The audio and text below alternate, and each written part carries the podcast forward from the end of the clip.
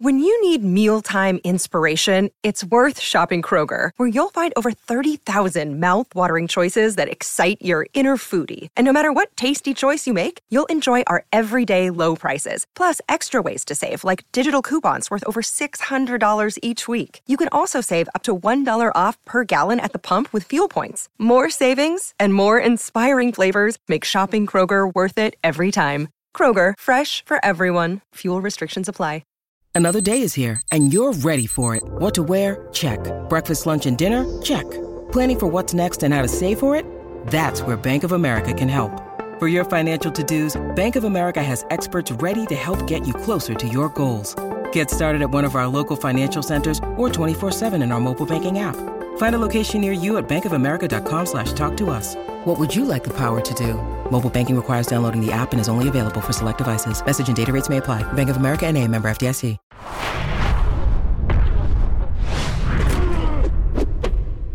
Hey, everybody. Luke Thomas here with another episode of Extra Credit. This is the podcast within the podcast where we talk about the fights that we didn't get to on regular MK and we get to them here on this podcast. About 30 minutes or less. Thank you guys so much for watching. I greatly appreciate it. As always, bit of a business here.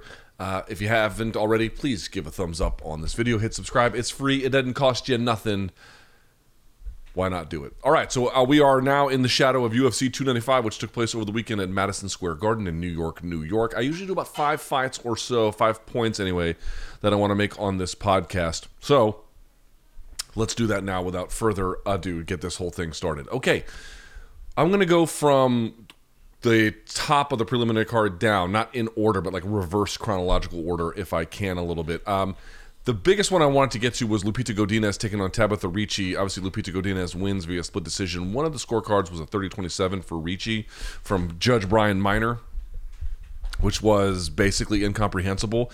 The interesting part about it was one judge at least gave Ricci a 10 uh, or the round anyway in all three rounds. So one judge, I think Miner gave her the. I have to go back and look at the scorecard, but Miner gave her the first, one of the other two judges gave her the second, and then one of the other two judges gave her the third. So there's like this accumulative sense where it's like, well, could you see it for the first? Could you see it for the second? Could you see it for the third? And I understand that argument, but I got to tell you, I just, if you look at some of his other stuff where he didn't give Sadykhov a 10 8, we'll talk about that in a second. Um, he gave Mackenzie Dern round number one, even though she got dropped. And it's not necessarily that if you always get dropped, you always lose the round. There are obviously greater context to everything what happened before, what happened after, how bad was the drop. Right, there's just lots of things going on, but I just want to point out there was like a consistent inability to evaluate fairly the performance of certain people. I did not feel like he had a great Judge Brian Miner, a great sense of what Godinez had done. I do not believe he fully understood um, the significance of Andrade knocking her down. I do not believe that a 10-9 round is justified for Sadykhov in round two. So there's just a, a, weird thing where he was not acknowledging some of the performance that I thought needed to get acknowledged. I'm not saying there was any kind of inherent bias. I don't think that's necessarily true. But so while I can understand that you can find a way to give Ricci each of those rounds, the accumulative way in which he gave her all three, to me becomes the problem becomes greater than the sum of its parts, right? So putting that aside, I thought Godinez looked pretty great on this one. Uh, again, there was a little bit back and forth. Ricci had her moments, but basically Ricci could not be in control of the takedown, which she usually is. I think that cost her here. And then Godinez has gotten consistently better, not just at wrestling. She's always been pretty good at that. Her sister, who's also an outstanding wrestler, was also in her corner, but more to the point – um, she's, you know, there wasn't a huge difference in how much she had scored, at least numerically, but I thought the quality of her shots, there was a big difference. Like you could just kind of see her edge uh, as the fight went along, especially. So 30 27 to me was very unfair. 29 28, I guess you could get. Um, but it, the right person won, so it didn't really matter all that much in the end. But I think for me, Godinez is now really doing special stuff in that 115 pound weight class, and we're talking about you know how this, you know. 135 is a bit of a wasteland for women's MMA. 125 has gotten significantly better. 115 has always been good now, but I think it hit a lull for a little while, and now it's picking back up again a lot. Like the, the, the let me pull up the rankings here if I can for the women at 115 pounds, and what you'll see is something pretty special if you ask me. So at straw weight, you have Esparza sitting at this is number one ranked contender. She's not really active, but she's sitting at one. Yan Xiaonan at two. Tatiana Suarez at three, Lemos at four, Andrade at five. She's coming off of the big win. I think her number will jump. Jandiroba, Dern, Rodriguez, Pinheiro, and then Tabatha Ricci. Godinez was sitting at 13, so I think she's going to enter the top 10 with this one. But at the top of that division with Yan Xiaonan and Suarez, I, I really feel like you've got some fun, interesting opportunities to see some growth in this division. And we'll see ultimately what it does. But great win for Godinez, great win for Mexican MMA, great win for Lobo Gym. I think they had two winners, both her and Diego Lopez won on this contest. So, I, I believe on this night. Um, so a great, a great, a great uh, showing by her. Not a great showing from the judge. Didn't matter in the end. But what I wanted to see was defend the takedown, be more methodical over time in the striking, and that's basically what Godinez did. Good win for her. Very good win for her. Uh, Roosevelt Roberts filled in on short notice. Supposed to be 155. He missed weight. It was very short notice, and uh, so they did it at 158 against Mateusz. And I'm sure I'm going to pronounce this name wrong. Mateusz Rombeski. It's spelled Rebecki, uh, but that's obviously not how it's pronounced. So if I'm getting that wrong, please forgive me. But for point number two here, dude, this guy looks like an absolute hammer. He wins at 308 of round number one with an armbar. And did you notice how he did the armbar? So all the ingredients of an armbar matters. How far their elbow is past your hip line. Are your knees pinched together? Or do you have are you are you engaging your hamstrings to control their posture? But the two legs that you use for an armbar technically have somewhat different application. And I would argue, especially in MMA where you might have to make some compromises to technique to get what you where you want to go you have to decide which pieces of the puzzle are the most important ones. The leg over the face is often going to be the more important one to really finish an armbar. And the reason why is because if you're on top and you're going, let's say you're in mount and you want to spin for an armbar, it's the leg over the face that prevents them from sitting up. Right? And you can just do this with a partner. Don't don't do anything crazy, but if you want to just try the mechanics, take your leg off of their face, just have one across their chest and then try and hold them down with just your legs. Right? You can pinch your ankles closest to your rear net as you want. You can flatten them out if you want, just try and keep them pinned with just that. It's very, very difficult. But if you have two legs over, or even just the one over the face, you'll realize that's the one that prevents them from sitting up. It's very easy to keep someone pinned to the floor once they're already there. Now, if they're starting to sit up, it's a little bit harder. The the game changes a little bit, but the one over the face, the leg over the face, to me is much more important. Now, he wasn't on top; he was underneath. So, what do you notice that Rombeski did? He got the leg across the face. He, it took him a couple of tries, but he got the leg over the face. And what that did to Roberts was it pushed his head over and then his posture down. So now he's not in a strong position. This is a strong position. This is a weak position. Your spine being curved over. No one hits max depth on deadlift or bench or squat or anything that requires strength of purpose like this. It's a weak position.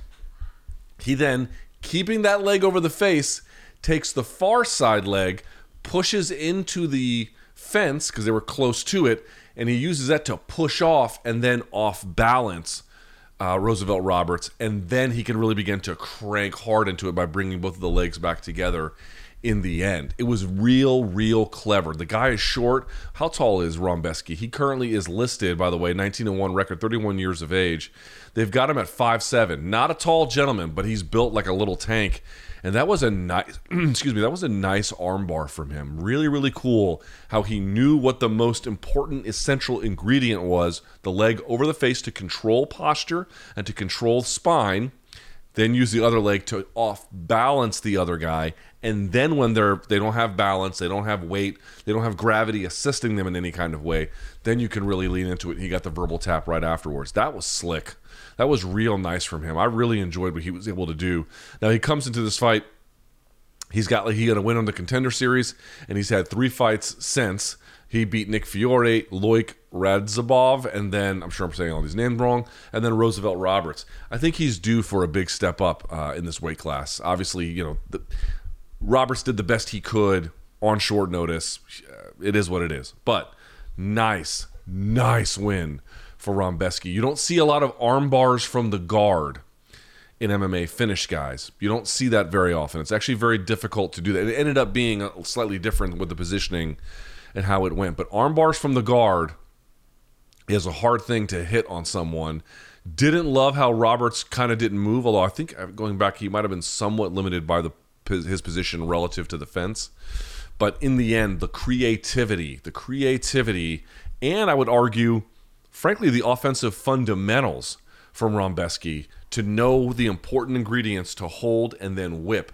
I'm going to control posture first, then I'm going to off balance, and then I'm going to really sink this armbar. And he did exactly that. Really, really, really strong work from him. He moves now to 19 and 1. Awesome job by him. Uh, I mean, I don't know what you want to say about Nazim Sadikov taking on uh, Vyacheslav Vyacheslav Borshov. They pronounced it Borshov. It looks like it's pronounced Borshev, but I guess it's just Borshov. Um, what a fight! What a fight! Let me say something. First of all, it ended in a draw, which I gotta tell you, I don't mind. I really don't mind. I think more fights need to end in draws. If I can just be perfectly honest with you there's this thing where we want some finality. And I would agree that in a title fight or in a grudge match, or, you know, there can be circumstances, I can fully grant that there are circumstances that exist in fight sports where we arrive at a draw. And even if you can agree that that's the right scoring, it somehow feels unsatisfying. Your mileage may vary. I did not feel that way about this fight. I felt that a draw was not only the fair score, 10 9, 10 9, 10 8 to Sadykhov in the middle. But I felt like, you know what? That actually is a uh, emotionally satisfying score. I don't really know who the winner is. Sadykhov had Borshov at the brink of defeat for that large portion of the second round, but Borshev was basically winning and at times putting it on him in the first and third round. Like that's kind of how it should all work out in the end. It should be a draw that not only reflects the accuracy of what happened, but I feel like in this case, that's the emotionally resonant one because if no one gave, or if enough guys didn't give Sadykhov the 10 8 in the second round, you'd feel wronged by that. If somehow he had won one of the other rounds, you'd also feel wronged by that. This one was that rare one where the drawing and the scoring actually did set the tone for how we should feel about the draw in general. So I, am not going to be one of these people that's like, we should have a million more draws in MMA. I don't know if that's necessarily true. But is there a case where a draw is sometimes not merely the fair result, but the emotionally satisfying one? I would submit to you this lightweight contest was exactly that. Nazim Sadykhov, uh, an Azeri out of the Ray Longo team in Long Island, and then Borshov. What team does he fight out of? He is currently out of Team Alpha Male, which I did not realize. Uh, they call him Slava Claus. Uh, Slava Claw, excuse me. Obviously, listen for the majority of the fight. Borshov was better. His kicking game was absolutely dynamic, but it was more than that he was being able to switch stance. He was able, using great footwork and lateral movement. His kicking two first of all he had good kicks and he had good hand combinations and his ability to go from one to the other was also pretty pronounced like the guy is a very talented striker they had called him a kickboxing world champions double checking that with some of the folks who are into the kickboxing space um, they weren't quite sure how true that was, but he did have a couple things that told me on his resume that definitely stood out as um, special, if not super elite, but certainly special.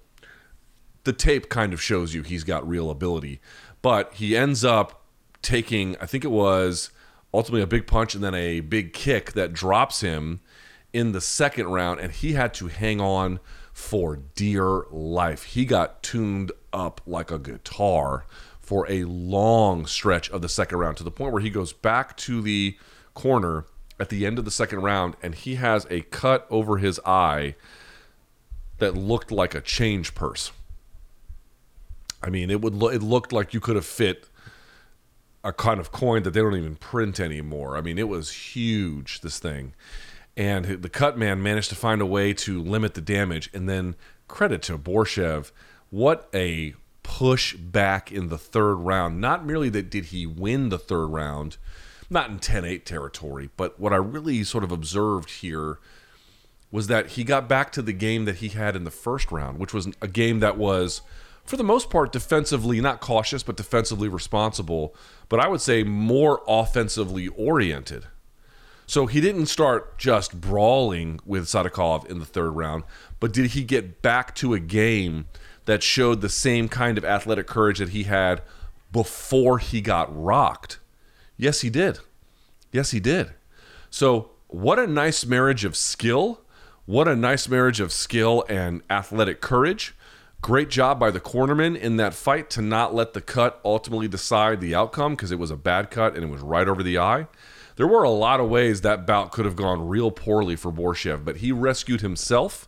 The cut man did a great job. And I also have to say for Sadykhov, there are some things to work on. His hand combinations were great, but he was a little bit more hittable. He was creating more openings. He wasn't as active, I think, as he needed to be. Borshev kind of won a little bit on, or I should say they draw, but he won two of the three rounds. To me, a little bit on volume, and it was more than just volume, but the volume I think did play a role as well. Now, partly volume is going to be a function of just being able to find your range and your timing, and being kind of a gifted, offensively oriented striker. But nevertheless, putting in the work, the work rate sufficient to get it done. Um, so credit to Sadykhov for doing everything I thought he could with the skill set and, and opportunity he had at this moment really took Borshev to the brink of defeat, but whew, Borshev rescuing himself in the way that he did. Salute. Not many guys are going to be able to come back from something like that. And of course, it brings us to Jared Gordon defeating Mark O. Madsen. Mark Madsen. This happened at 442 of the very first round. You'll notice that the left-handed collar tie, obviously Madsen having a background in Greco-Roman, he's going to be a body lock, grip, collar tie kind of guy. Any kind of wrestler is going to be a collar tie kind of guy. But a Greco-Roman, you know, Olympic silver medalist, and he walked out to the Olympic theme, which was kind of interesting as well. A guy like that is going to heavily favor collar ties, but collar ties, like anything, have to be done in a certain way and in a certain context. And what you'll notice is for large parts of this fight, he's got this collar tie in a way where Gordon's posture is affected. To an extent, Gordon's motion is affected, where it's really pulling him forward and down at the same time, or to the side, he's getting pulled. It's getting pulled, so it's directing the uh, Gordon's hands in a certain way or his balance in a certain way, which was opening up Madsen to go in a lot of different directions. He was really using that collar tie to very strong effect. And they also talk about how it can wear on your neck, it can wear on your lower back as people are constantly pulling on your neck. All of that is true. But of course, in any kind of situation like that with an opponent, you have to be careful about when you have the collar tie where the head is placed. So if you have a collar tie and it's just open like this, you're going to be hit all day long. If it's a collar tie and I have my head on the opposite side of the collar tie, I'm usually a lot safer, right? What you'll notice is he actually keeps the left handed collar tie for long stretches, but you'll see that Gordon is able to create a little bit more space. And what ends up happening is Madsen just holds on to the collar tie without the same pulling mechanism. It's not so much that every collar tie has to be here and in tight. You can have a little bit of space. You don't want too much, obviously, but you can have a little bit of room. But even if you have room on the collar tie, it has to be done with intention with intentionality. It has to be there has to be literal tension on the collar tie, and you can see he's just holding the back of the neck. It's not pulling, which means one. Gordon is much more rooted in a way to do offensive work, and two, there's this is so defensively weak he just brings a right hand over the top, cracks him and drops him, and that's all she wrote. Now he was injured a little bit more before that. So, couple of things. Number one, great job by Gordon and his team getting ready for a guy who you knew was going to be pulling on you in the way that he was. He didn't panic. He showed veteran savvy. He was getting landed on, you know, through a large stretch of that fight. It nearly went the full distance of the first round. Several minutes of that, Madsen was landing on him with great effect. I mean, this is a strong guy. He's older. Madsen currently out of Denmark uh, sits at 39 years of age. You know, he's not a young guy anymore, but still a very good athlete. Strength is the last thing to go, and he's got literally decades of wrestling experience under his belt. His collar tie is going to be pretty good. So they knew what they had to do. He didn't panic. He did take some shots. He worked through it, and he began to find his own openings. And this weakened all of the sort of architecture that Madsen was working on until finally he got this far out where he's just holding the collar tie. He's not pulling the collar tie or he's not redirecting balance. Because remember, if your balance is going all different directions, you're not going to have real punching power. You're certainly not going to have maximum punching power. And if you're stationary and I'm just cupping the back of your neck, well, you can set someone on fire that way. And that's exactly what he did. Great, great win to, by Jared Gordon. He goes to 20 and 6. Uh, and he sits at 35 years of age. This puts him now on a win streak after the Bobby Green fight was a no contest, and he had lost to Paddy Pimblett before that, beating Leonardo Santos before that. So he's got some good names on his resume. He beat Joe Solecki, he beat Leonardo Santos, he beat Mark Madsen. J- Jared Gordon's put together a very respectable resume. And, you know, I said this on Normal MK he said he was doing drugs in the basement of Penn Station. So Penn Station is no longer the main train station underneath Madison Square Garden. It used to be. You could catch. Um, you could catch. I used to catch when I did the MMA Hour and all those shows at SiriusXM. I would catch the trains there. Now you catch them across the street at the uh, the uh, Patrick Moynihan train station. So that's like the new Penn Station. Penn Station still exists, uh, and you can catch the New York City subway from there. There's a lot of different spots. It's on the west side of town, so you can usually catch, you know, I think like ACE. You can catch the two three there. Um, but I think you, I, I don't know if they can catch the one there anymore. Doesn't matter. It's a disgusting place. So you go in, and that used to be the Amtrak platform, and then you go down a level, and that would be like the subway platform. Um, although you have to go down to catch your Amtrak train as well, but they're they're slightly different places where you board and where the floor is. It's so disgusting. I one time saw a homeless man shaving his uh, pubic hair in the sink there at Penn Station. So if you're doing drugs in Penn Station, you've hit rock bottom. So for him to go there and then all the way back to the point where he's now, you know, stopping Olympians in the first round with very clever. Um, when I say rehearsed, I mean like they trained a lot for these kinds of scenarios, very rehearsed performances. Very great job. Really, really, really stud. Uh, very good job to do something like that. That was, I'm not going to say completely unexpected, but certainly nice to see. Very, very nice to see. Um, and then on the fifth point, if I can on this card, there's some other ones you could go to. I, I really have to say the Joshua Van and Kevin Borjas fight. First of all, a phenomenal contest. Phenomenal contest. Joshua Van wins via unanimous decision, which is the right call. These two guys are unranked bantamweights, and they put on a hell of a performance. Just shows you the depth at bantamweight is absolutely extraordinary. Joshua Van, by the way, he is a, a, a, um, a Burmese fighter, I think, by birth, 22 years old you know, when folks get really high on Raul Rosas Jr., and again, the jury is out. We just don't know how that's going to go. But 18, 19 is very, very young for the UFC. 22 to me is a little bit different depending on how long you've been training. Look at how developed his striking game was and how much he went to the body on Kevin Borjas. And Borjas rocked him badly in the first round. And then he found a way, nevertheless, to rally and push into Borjas, make him fight off of his heels, stay away from some of the spinning stuff, and then the rib roasting from Joshua Van after that. This was an eye opening, frankly, eye catching performance from him. Really, really good job out of him. Joshua Van, if you're not familiar with him, he trains out of the Four Ounce Fight Club out of Houston, Texas, I guess. He has one loss to Devin Jackson, which happened back at Fury FC in 2021. But since then, he hasn't lost. He has a fight over Zhalgas Zhumagulov, which happened earlier this year, and now this fight. Dude, two fights in a row. He fought tough customers who don't necessarily have the biggest names in Zhumagulov and now Borjas. Keep your eye on Joshua Van. When someone is this dedicated and effective a body puncher, number one, this young, and listen, was it a flawless performance? It was not. It was not a flawless performance. He got wrecked a little bit in that first round. But how about at 22 years of age, without even, he's only got, this was his 10th MMA fight, 10th pro MMA fight. His record climbed to 9 and 1. To have the kind of presence of mind necessary, uh, and frankly, the skills necessary to not panic, to persevere after being badly hurt in the first round. This is a gentleman to keep your eye on. It's still very early in his development. I don't know exactly how far he can go, but he looks to me like he might have some special nights ahead of him. It's very rare to see someone who's got the kind of diversified targeting that he does at his age. Most guys in any kind of combat sports, they a couple things happen. They learn offense before they learn defense. That's first.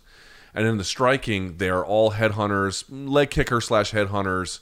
body attacks tend to happen much more unevenly, whether with punches or with kicks. And in the case of of Van, where he's using it, most of the body work he had done was was with the hands. That's even rarer to find. Guys don't want to get that close to fire those kinds of shots that consistently. And I'm not talking about jabbing to the body. I'm talking about, you know, ripping shots to the body, combinations, multi-punch combinations to the body. That's what he was throwing at age 22. Whoever is training Joshua Van, and I don't want to take away anything away from him. Obviously, he has put in the work to get himself here. Make no mistake about it. But whoever is training him is doing a very good job, right? Whoever is training him understands they've got a guy whose aptitude for fighting is high, whose ability to learn quickly is high, and they're giving him a ton of offensive tools that will very valuably serve him as he begins to build on them. When you see somebody who can target the body this effectively, and this was their 10th pro MMA fight and they're 22 years old, you should put a little mark around his name, being like, okay, the next time he fights, I want to see exactly what he does. UFC has not given him two easy fights to get into the UFC. They've given him some tough fights, and he has answered them. I would say, you know, first round in this fight notwithstanding, but in general, he has answered it with flying colors. Very, very, very impressive young man. 22 years old. Super impressive guy. So keep that in mind. Now, there were other winners on this card. Jamall Emmers got a fantastic win at just 49 seconds over Dennis Buzukja, dropping him with a right hand. Buzukja didn't make weight. It was a 147 kind of situation. He also, I think, was filling in on short notice, so it didn't quite go his way. Uh, John Castaneda took, taking on Kyung Ho Kang. Not a great fight. I think uh, there was a weight miss here as well, but John Castaneda taking Castaneda taking the uh, three round decision uh, over him. And then Steve Erceg got out to a nice lead on Alessandro Costa, Costa and won ultimately a decision, but he got you know he got stung a couple times. He is well rounded. I'm still high on Steve Erceg. He's just 11 and one in his career. Uh, he's also fairly young at 28 uh, years of age from uh, Australia. So I'd be curious to see what he's got in front of him. Still high on him, but it was the if I could honestly say if there was one name to me that really stood out on this card, Rumbeski or Rumbecki or Rumbeski or however the hell you say his name, he would be one for sure. But the big one would be Joshua Van. Joshua Van looked tremendous uh, in the bigger picture of things. A lot to like about his game and, and what he showed. So again, we talked about it on MK. The main card delivered all finishes. How about this card as well? The prelim card, it delivered big time. You didn't get every fight being great. As I mentioned, Erceg and Costa, not what we had hoped. Castaneda and Kyung Ho Kang could have been better, but basically everything else was great. Great, great card. Overall, UFC 295, one of the best shows of the year. Really enjoyed watching this, really enjoyed covering it. And I'd be curious to know who stood out to you on the prelim card. Give me a thumbs up on this if you haven't already. Thank you guys so much for watching. This has been episode whatever it is of Extra Credit. A little bit of coverage of that prelim card. I'm Luke Thomas. We'll catch you guys on Wednesday's MK. And until then, enjoy the fights.